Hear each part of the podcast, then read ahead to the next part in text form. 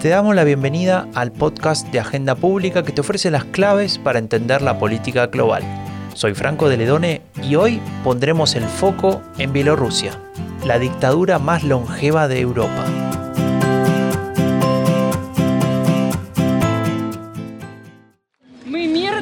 Somos pacíficos, somos honestos, queremos vivir seguros en un país libre y estamos listos para pelear por eso. Son increíbles y estoy muy contenta de verlos aquí. Muchas gracias.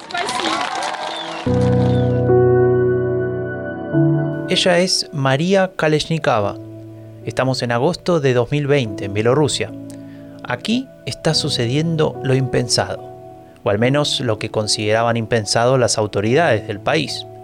Tras 26 años en el poder, el gobierno de Alexander Lukashenko está obligado a ver cómo voces disidentes se levantan y desafían su autoridad. ¿Cómo se atreven? Piensa más de uno en la cúpula del poder. Sin embargo, las protestas no reciben lo que reclaman, sino el accionar que Lukashenko está acostumbrado a ejecutar, encarcelar o forzar al exilio a sus oponentes. Ellos quieren que nos odiemos entre nosotros. No podemos permitirlo. Estamos unidos y los perdonaremos. Dialogaremos con ellos. Ahora entendemos lo que está pasando.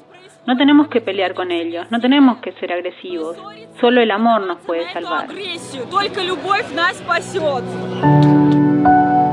María Kaleshnikova no se rinde. Se ha transformado en la líder de un movimiento que sacudirá a Bielorrusia durante semanas. La dictadura de más larga data en el territorio europeo.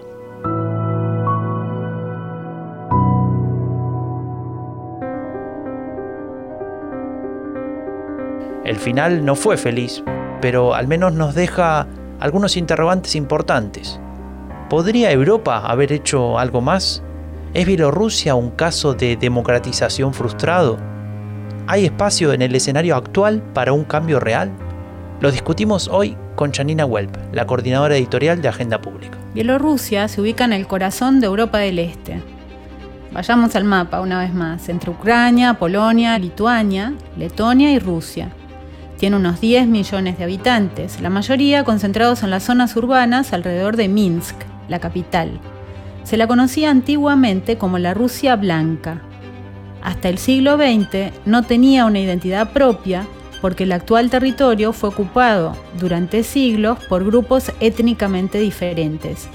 La República Bielorrusa tuvo una existencia efímera entre 1918 y 1919, apenas un año, hasta que se convirtió en una república soviética.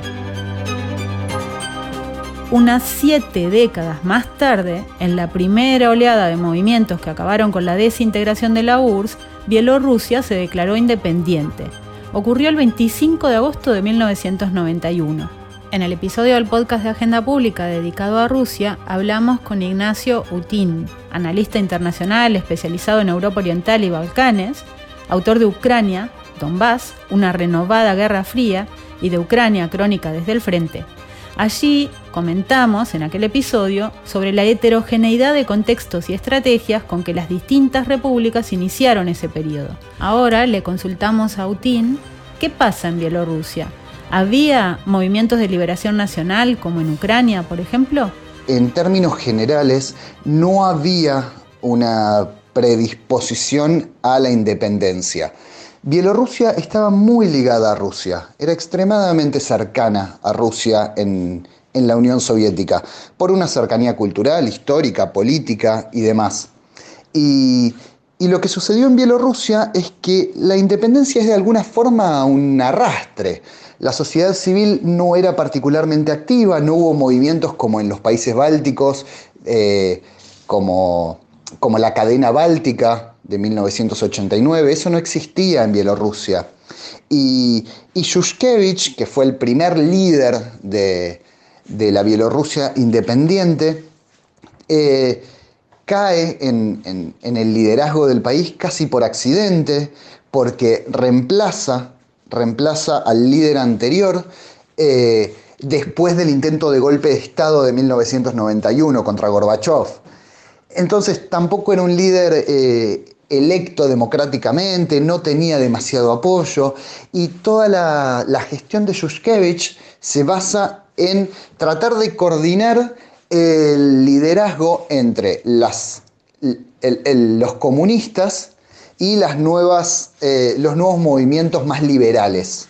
Y no le salió bien. Entonces se fue debilitando la independencia, la idea de independencia, y, al final el que tomó el poder fue Alexander Lukashenko, que tenía eh, mucha más cercanía con el Partido Comunista.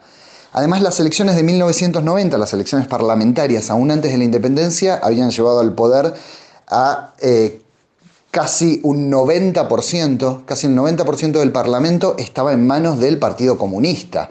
Y no se volvieron a hacer elecciones después de la independencia.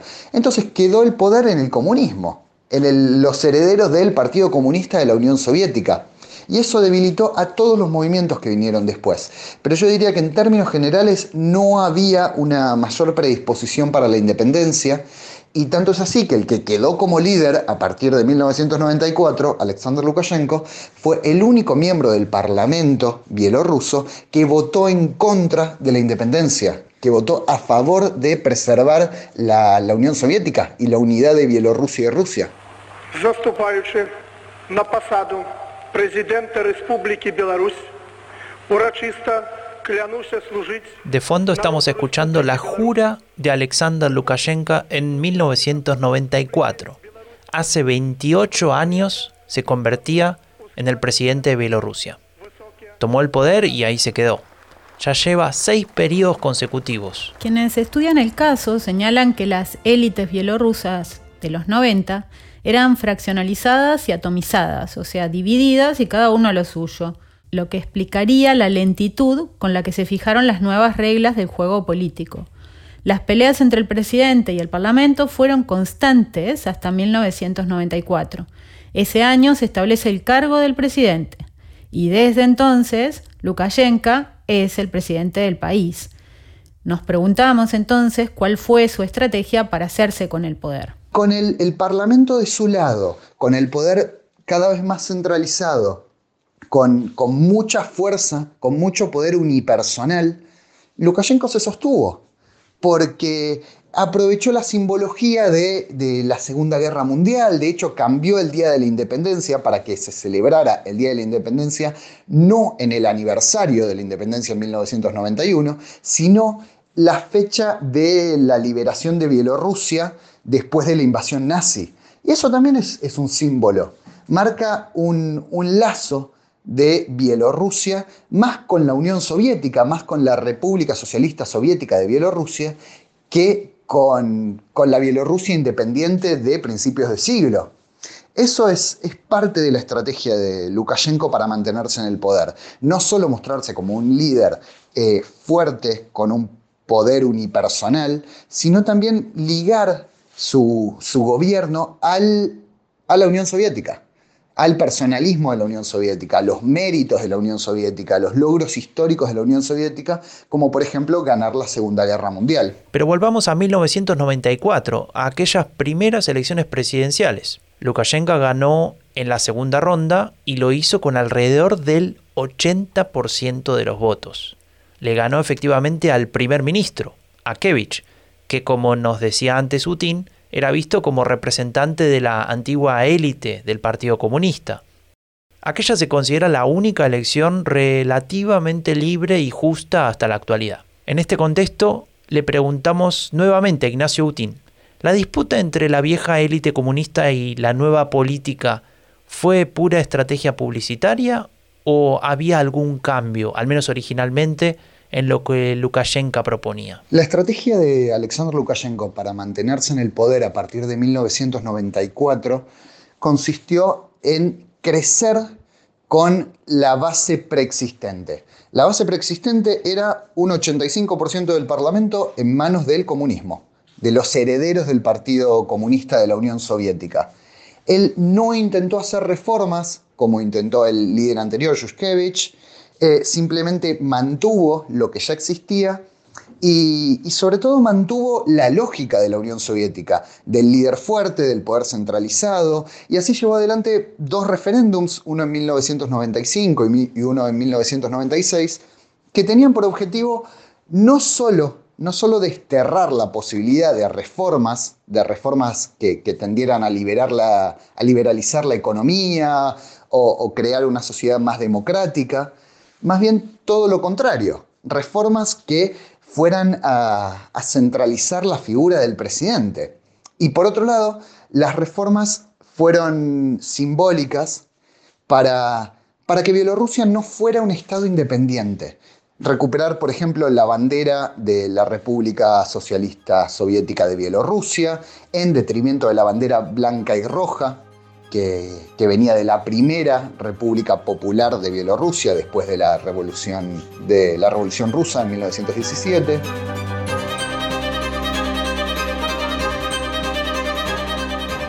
Una vez instalado en la presidencia, Lukashenko avanzó sobre las instituciones más importantes del Estado. Controló la policía y los servicios de seguridad y se aseguró de elegir los responsables de las administraciones regionales, cancelando de esta forma la autonomía de las burocracias locales, que es eh, una estrategia para socavar el pluralismo que podría haber conducido a una, a una apertura. También puso a los medios de comunicación bajo su dominio, introduciendo la censura. Hacia el final de su primer año de gobierno tenía todo bastante controlado. Y déjame agregar algo más. Eh, Lukashenko incluso usó su poder sobre las agencias policiales para atacar a los empresarios privados que financiaban a la oposición. Para que quede claro, a ver, hacia 1995 las únicas instituciones que no estaban bajo su plena supervisión, bajo su total control, era el Parlamento y el Tribunal Constitucional. Como nos decía Utin, Lukashenko convocó una serie de referéndums para seguir avanzando este proceso de concentración del poder.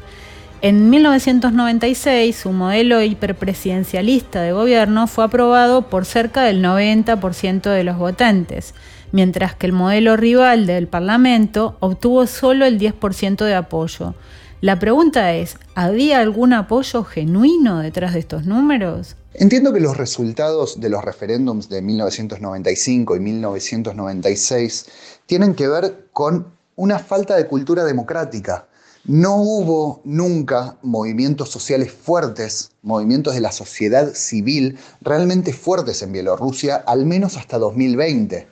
Entonces, los que ya estaban en el poder, los herederos del Partido Comunista Soviético, eh, ya controlaban todo. No había posibilidad de democracia, no había posibilidad de debate.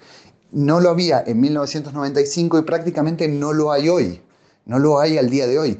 Entonces, ¿cómo ganó? ¿Cómo ganó esos referéndums? Porque ya tenía el poder. Ya era una figura muy fuerte para 1995, aunque solo llevaran el poder formalmente un año. Pero no había debate, el, Estado, el Estado era Lukashenko y Lukashenko lo dominaba todo, entonces no había ninguna posibilidad de que perdiera las elecciones. Y yo creo que algo muy importante es que el apoyo a Lukashenko no solo se explica porque no exista eh, oposición desde la sociedad civil o desde otros partidos políticos, también se explica por el factor de estabilidad. Bielorrusia puede tener muchos problemas de, democracia, de libertades individuales, de libertad de expresión y demás, pero es un país estable.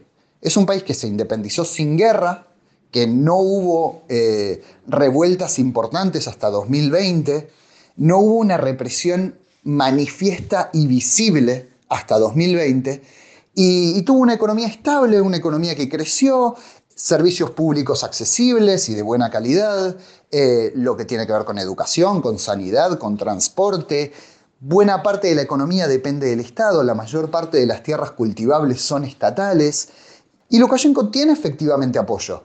Más allá de que es, de que es un dictador y que, que se mantiene en el poder a fuerza de represión, más aún después de 2020, a pesar de eso, Bielorrusia es un país bastante estable, en el cual hay muy poco desempleo, hay muy buenos servicios públicos, y eso no sucedió en, en todas las demás ex repúblicas soviéticas. En algún episodio, Franco, tendremos que profundizar más sobre esta vinculación entre la estabilidad política y la estabilidad económica. ¿no? Evidentemente, eh, Putin nos dice, y es así, que, Bielorrusia es un país estable, ¿no? por eso se da a base de lo que él también nos comentaba y veníamos contando anteriormente de una construcción cerrada del poder altamente represivo y que se ve sobre todo a partir de, 2020. ¿Es muy bruto si digo la estabilidad de un cementerio?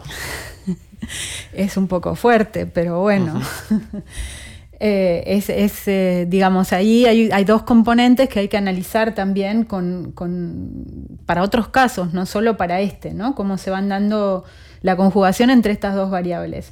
Eh, pero en cualquier caso, también podemos decir que Lukashenko se ajusta mucho al, manual del dictador, ¿no? incluso al manual del dictador en sus pretensiones de permanecer eternamente en el poder.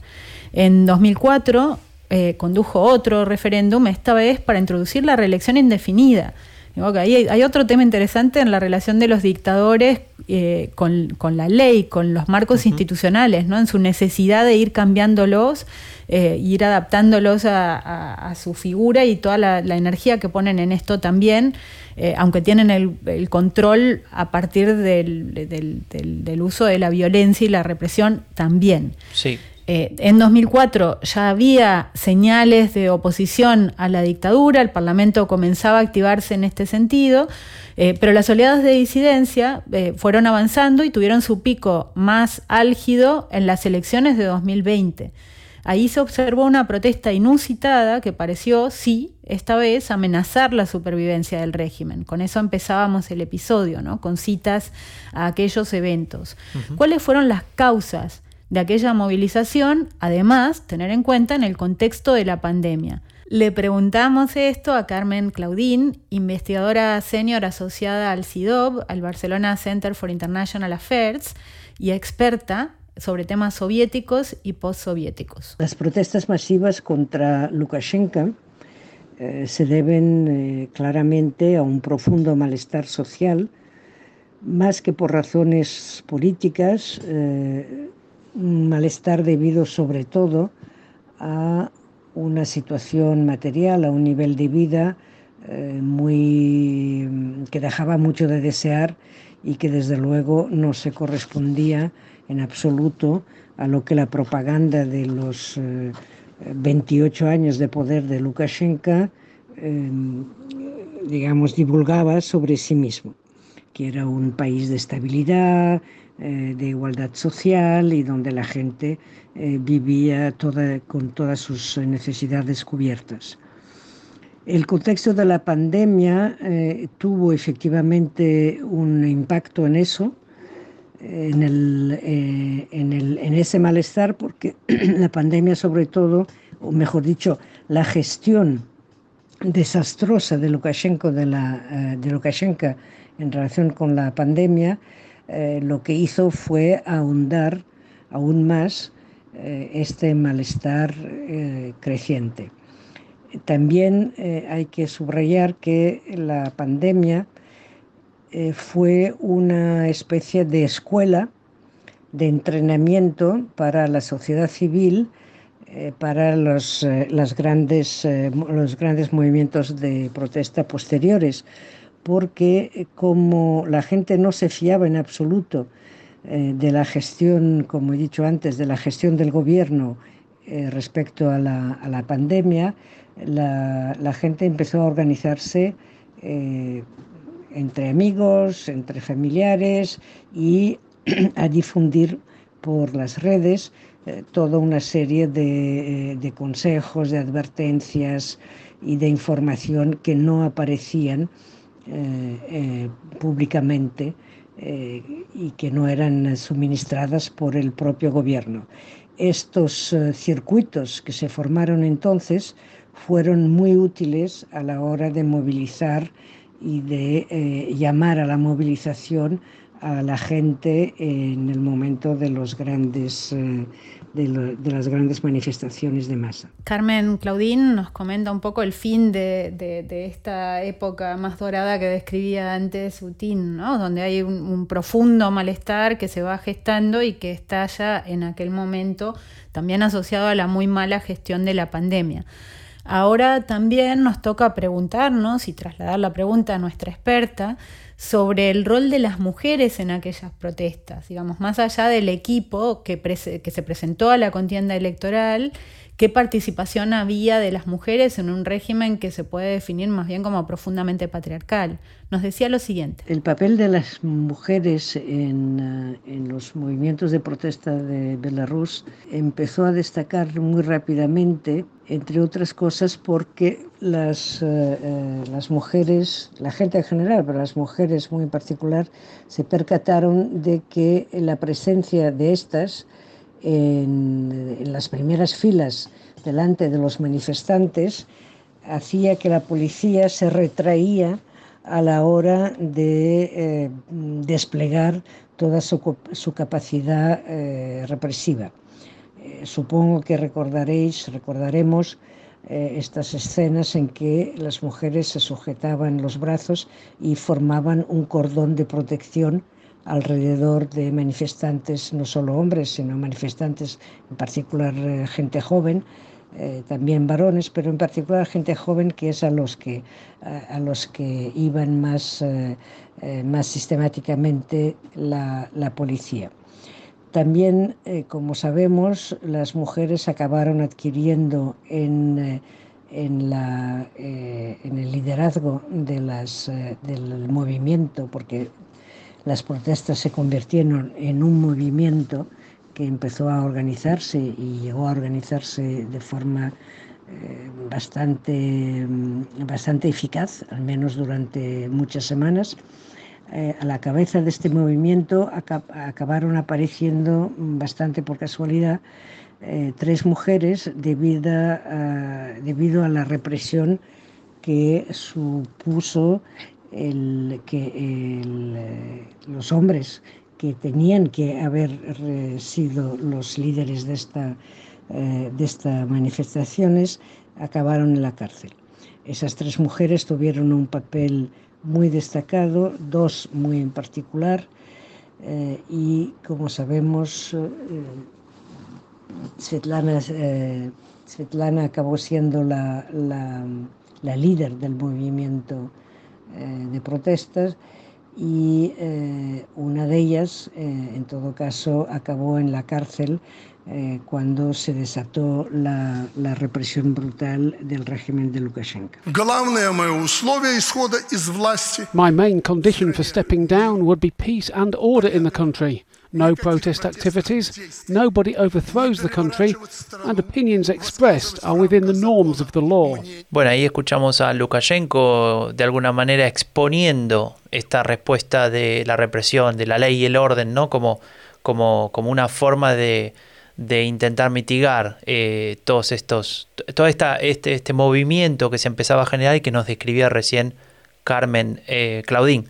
La pregunta que nos hacemos ahora es eh, qué rol jugó Rusia, si es que jugó alguno, en esa represión, en esa reacción y en el silenciamiento de las protestas. Rusia ha tenido, el Kremlin ha tenido un papel fundamental en la represión y el silenciamiento de las protestas. Si el Kremlin no llega a apoyar a, a Lukashenko eh, de forma clara, probablemente eh, el movimiento tenía, eh, tenía la, posibilidad eh, de haber triunfado y de haber derrocado el gobierno. De hecho, si recordamos bien, Rusia tardó, el Kremlin tardó en intervenir, pero cuando lo hizo, lo hizo otorgando a Lukashenko todo el apoyo necesario y obviamente en, eh, em, dando a entender muy claramente a los ministerios de fuerza, de seguridad, defensa, que esa era la línea que había que tomar.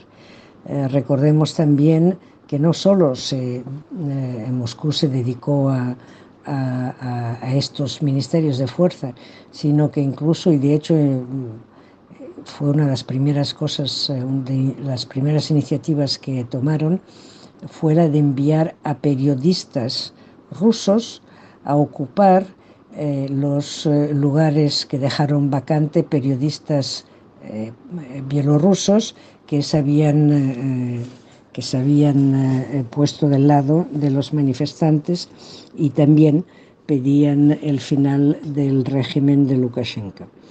Y estas emisoras eh, de radio, de televisión, eh, redacciones de, grandes diarios, todos ellos fueron ocupados por periodistas rusos. Lo que no podemos evitar preguntarnos es qué hizo la Unión Europea, o mejor dicho, ¿intentó hacer algo la Unión Europea ante esta situación? Eh, sí, por supuesto, la Unión Europea intentó apoyar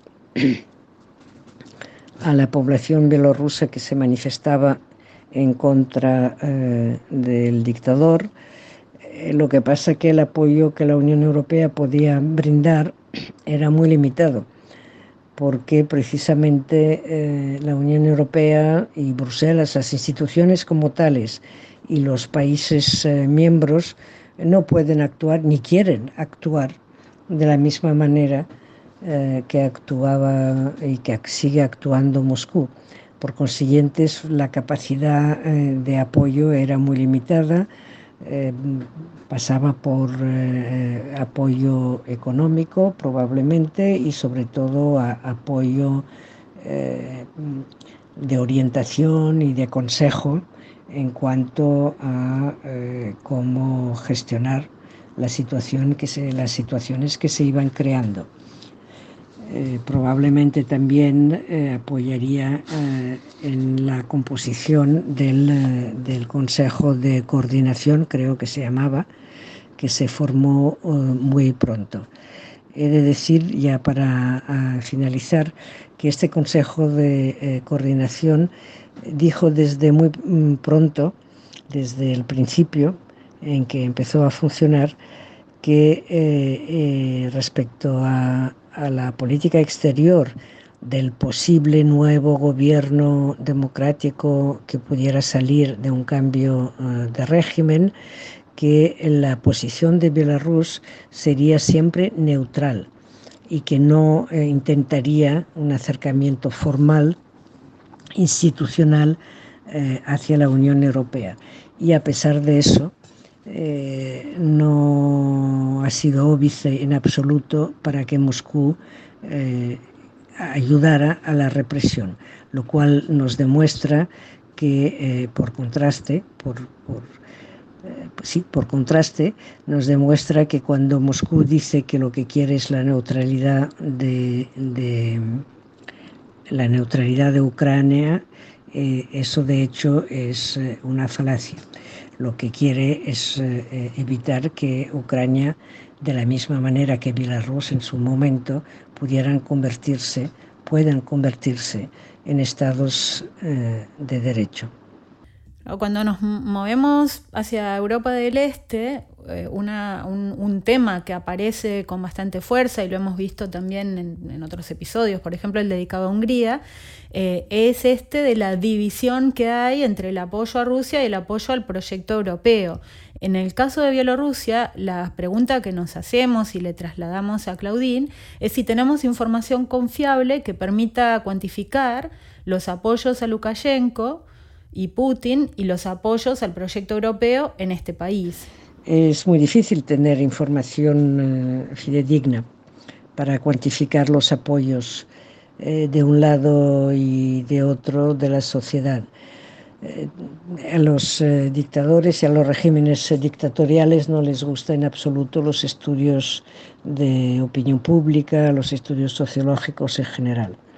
Aún, aún así, eh, en el año 2015-2016, sobre todo 2016, principios del 2017, hubo en, eh, en Belarus una ligera apertura una cierta liberalización, una época en que eh, Lukashenko intentaba poner cierta distancia en relación con Moscú y se quiso acercar a, la Unión Europea, a Occidente.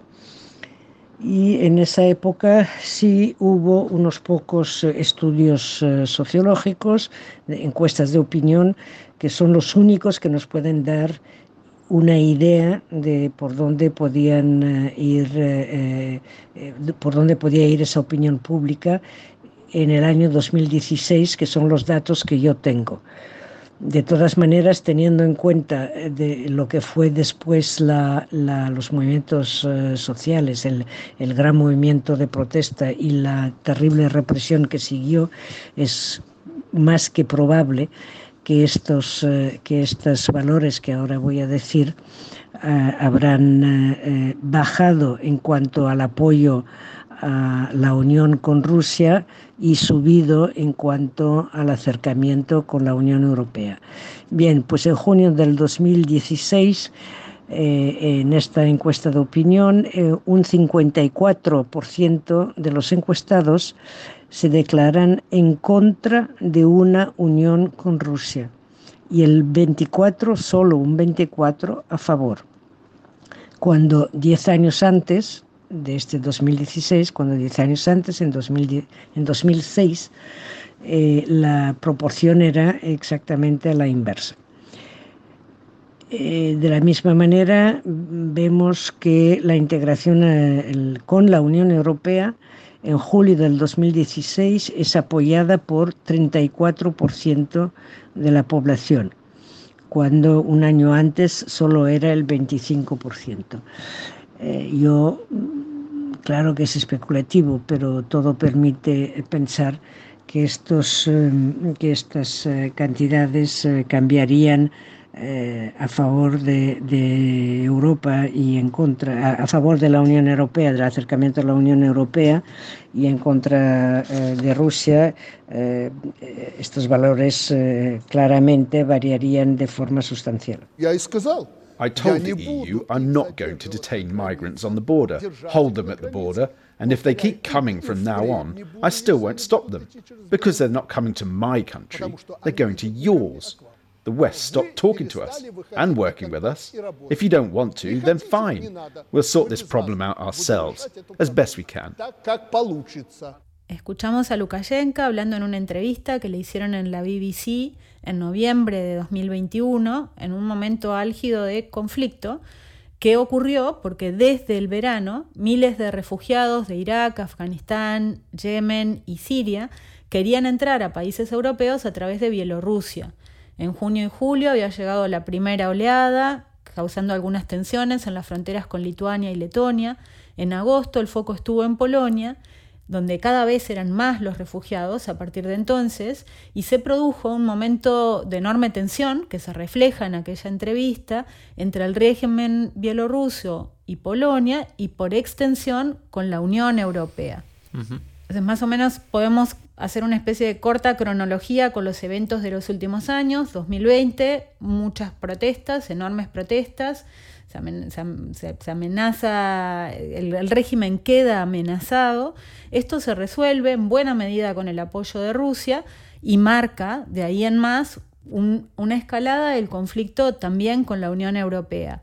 Eh, vemos este momento álgido con la crisis migratoria y ahora, claro, pasamos a un escenario de guerra. Y nos podemos preguntar qué papel juega Bielorrusia en la guerra iniciada por Rusia contra Ucrania y también si hay probabilidades ciertas de que Bielorrusia sea incorporada a Rusia. Le trasladamos la cuestión a Ignacio Utín. Originalmente Alexander Lukashenko se mostraba muy cercano a Putin y muy activo, eh, al menos desde lo, desde lo narrativo, en, en el marco de esta invasión, como si él fuera parte de la invasión y, el triunfo fuera también suyo, el eventual triunfo fuera también un mérito de Lukashenko. Pero a medida que fue avanzando la operación especial, como la llama Vladimir Putin, y que no se lograban eh, resultados inmediatos, Eh, Lukashenko se fue alejando cada vez más y hoy por hoy insiste en que Bielorrusia no tiene ninguna relación con la invasión, que, que Bielorrusia no envió soldados, que Bielorrusia no envió tropas, pero no hay ninguna duda de que Bielorrusia tiene responsabilidad. Hasta ahora Bielorrusia ha funcionado como base, como una base desde la cual iniciar eh, despliegues militares rusos, Bielorrusia está muy cerca de Kiev, de la capital de, Ucrania. Desde ahí se han lanzado misiles a Ucrania, por ejemplo a Bucha. Los, misiles que, cayeron en Bucha se lanzaron desde Bielorrusia. Entonces, por supuesto que Bielorrusia tiene responsabilidad. Y probabilidades reales de que Bielorrusia sea incorporado a Rusia. Desde 1999 existe el, Estado de Unión que debería ser una suerte de organización supranacional entre Rusia y Bielorrusia, con instituciones unificadas, pero en la práctica lo único que, hizo el Estado de la Unión fue eliminar las fronteras paranacionales, para rusos y para bielorrusos, así como para mercadería, no para extranjeros. Bielorrusia se venía alejando mucho de Rusia, Alexander Lukashenko se venía alejando mucho de Putin hasta 2020. Después de las elecciones del 9 de agosto de 2020, Lukashenko vio en Putin un salvavidas, alguien que la única persona que lo podía apoyar y, ayudarlo a mantenerse en el poder. Así que hoy por hoy, de alguna forma, Bielorrusia funciona como un anexo de Rusia. Rusia puede hacer lo que quiera en Bielorrusia porque Alexander Lukashenko se lo debe.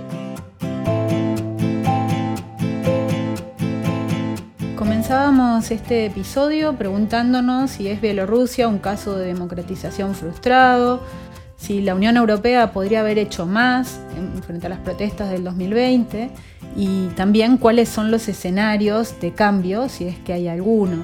Sobre lo primero, muy interesante lo que hemos aprendido, lo que hemos escuchado durante el episodio. Quienes se instalaron en el gobierno fueron los herederos del comunismo se hicieron con el poder, no hubo reformas de calado, una vez que Lukashenko se instaló en la presidencia a partir de la reforma del 94, comenzó a acumular más y más poder.